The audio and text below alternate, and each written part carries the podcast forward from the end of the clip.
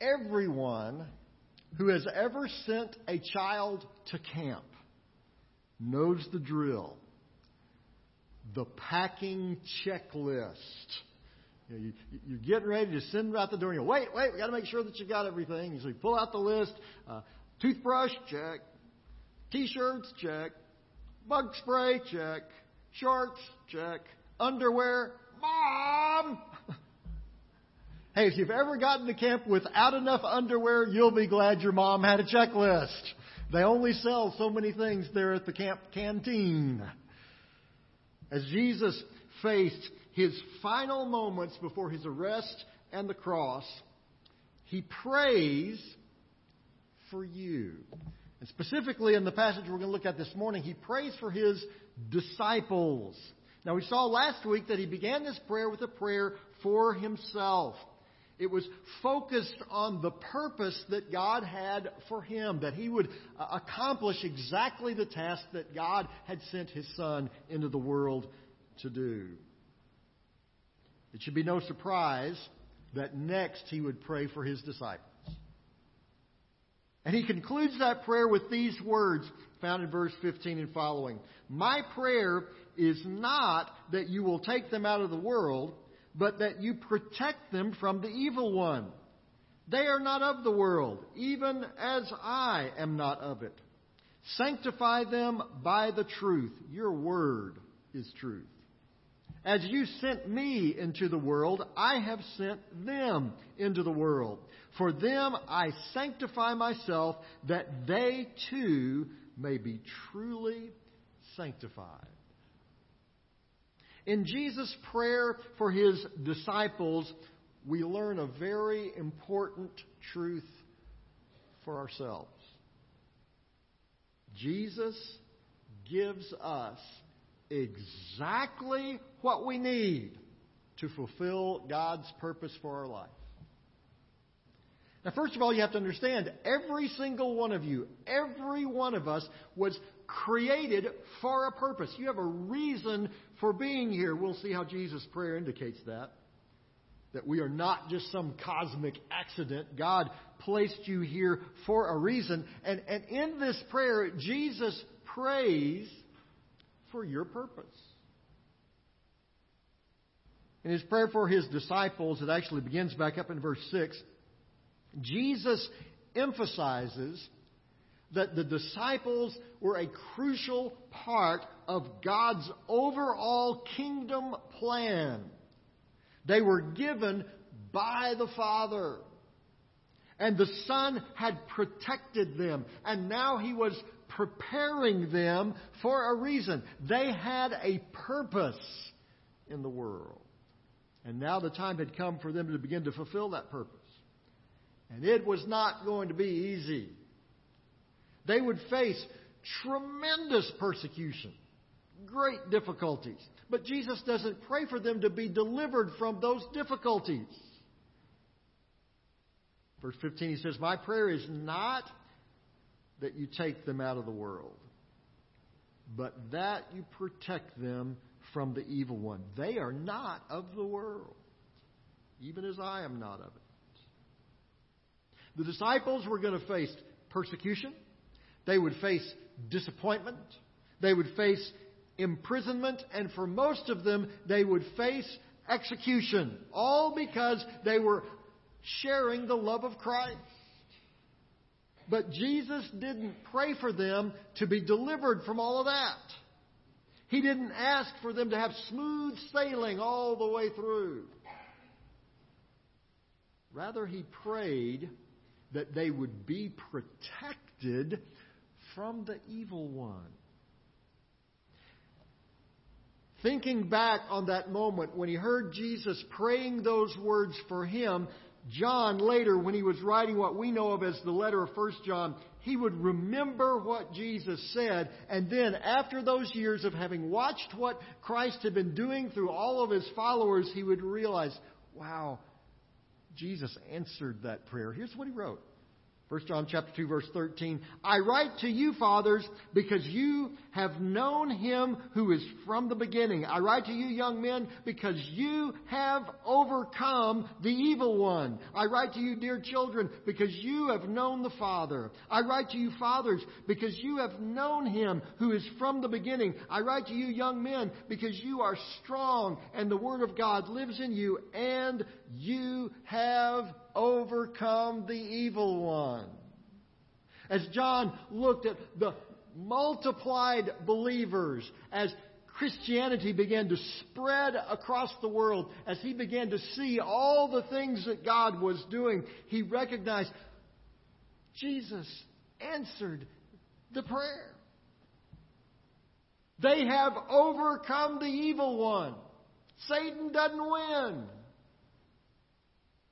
John realized how huge that reality was.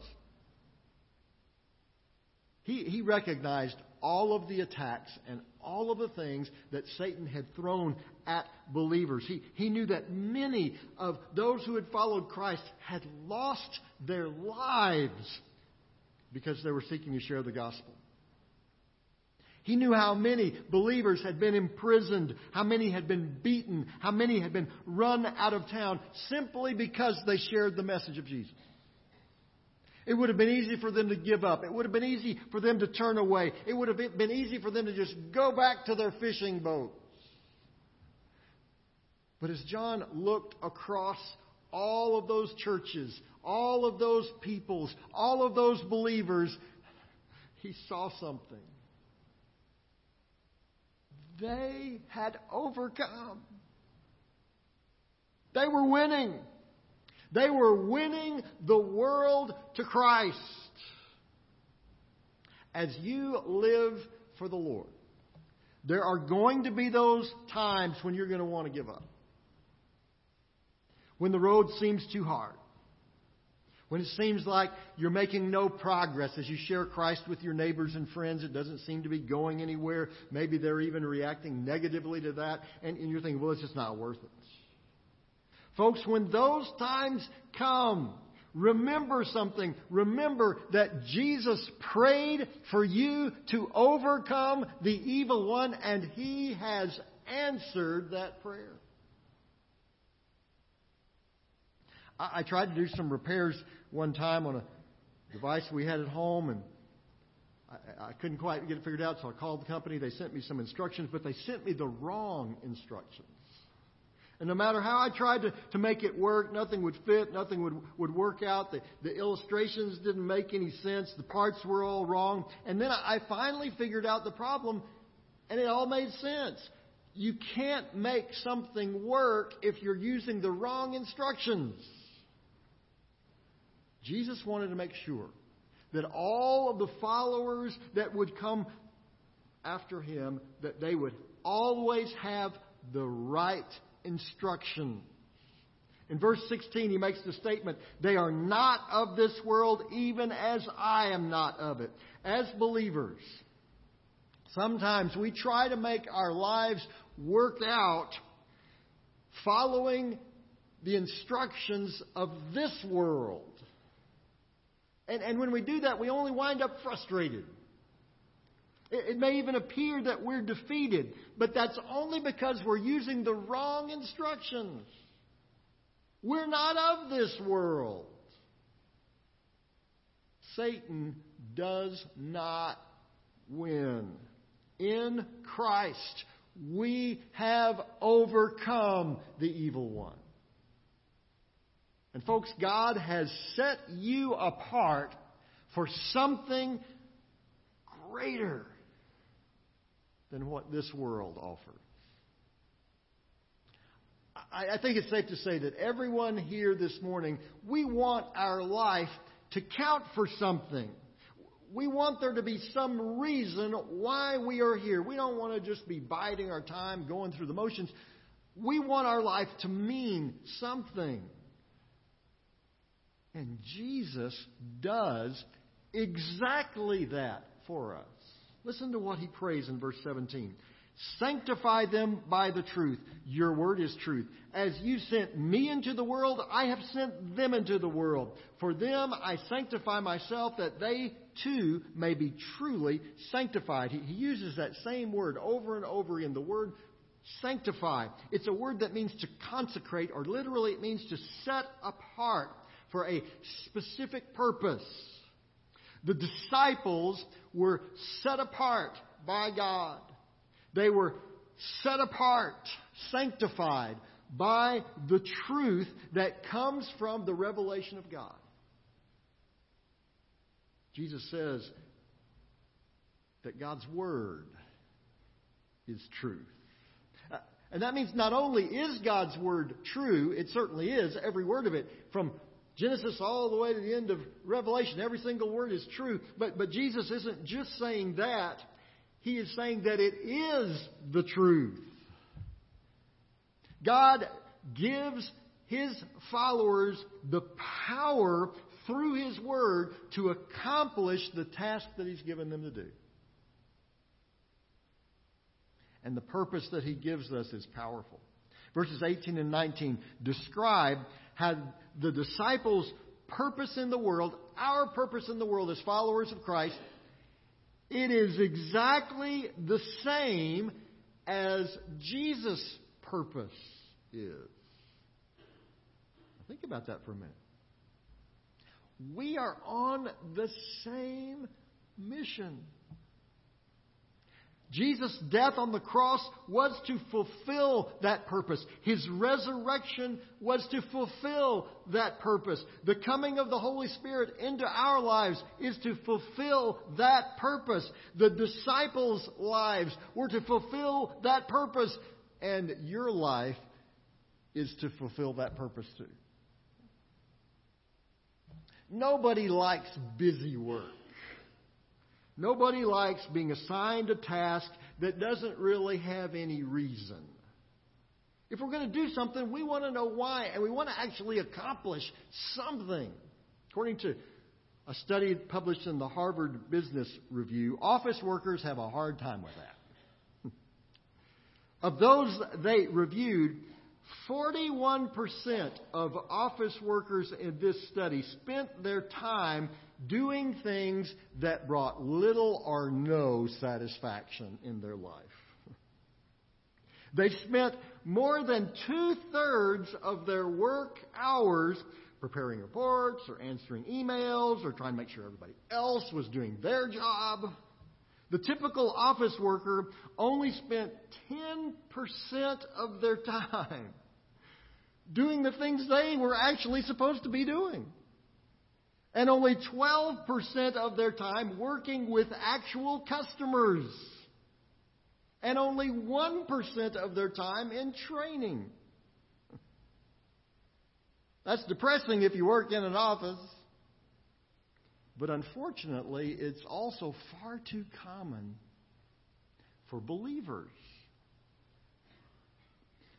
We spend way too much time focusing on things that have no eternal significance whatsoever.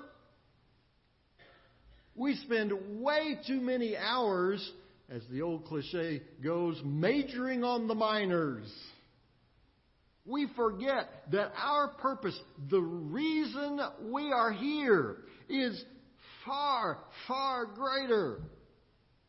We are here today for the same reason that Jesus came into our world. We're on a mission. And your life is mission critical. You today, if you know Jesus Christ as your Lord and Savior, you serve in the kingdom of God. Jesus has sanctified you. He has set you apart for something amazing, something great. He had set you apart so that you can make an eternal difference in your family, in your neighborhood, at your place of business, in your world. Don't make the mistake of judging your life by the criteria of this world. By this world's standards, the disciples were a dismal failure. All but one of them died. But we don't live by the world's standards. In the kingdom of God, the work of the disciples literally changed the world. And you are a part of that same work. When you feel frustrated, when you feel like life is piling on, when you're wondering, does my life really mean anything? Remember, remember, your Heavenly Father set you apart, sanctified you for a purpose. You're part of the kingdom mission.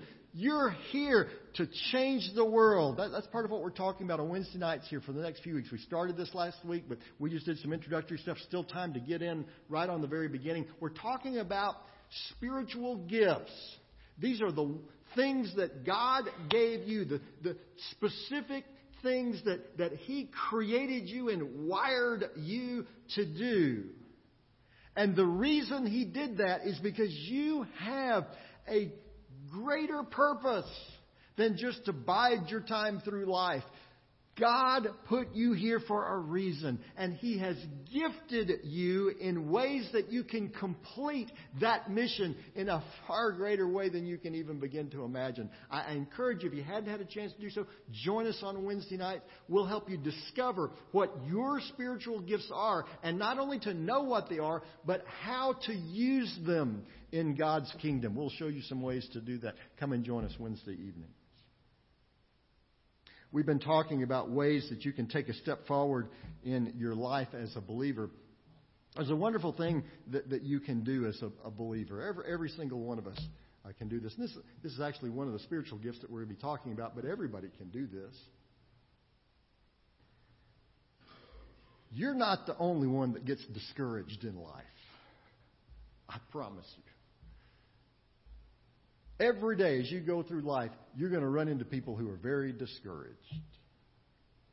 So, so make a decision to encourage at least one person every week. To find somebody around you that's just kind of down on life, that things aren't going their way, that they're just wondering, do I have any reason? What's the purpose for my, my life? Find somebody that you can encourage Maybe it just would be a little note that you would write them saying, Hang in there. You're important to God's mission. Thank you for what you do. Maybe it would be just praying for them and saying, God, I, I know my friend is, is having a hard time this week. Uh, lift them up. Maybe it would be just a phone call saying, Hey, I just want to let you know I was thinking about you. Anything specific I can be praying for for you this week? Be an encourager. Seek to lift up the people around you. Remind them that they have purpose in Christ. And so do you. Heavenly Father, help us this morning to understand that we have purpose. We have a reason. You have gifted us in specific ways so that we can serve you. And, and you have set us apart. You have sanctified us for kingdom reasons. We're not just here to bide time. Heavenly Father, we're, we're here to do some things for your kingdom. So, so, God, help us remember that. When we get discouraged, Lord, help us to realize we're not of this world. We have a far greater purpose in you. Encourage us, Heavenly Father, we pray in Jesus' name. Amen.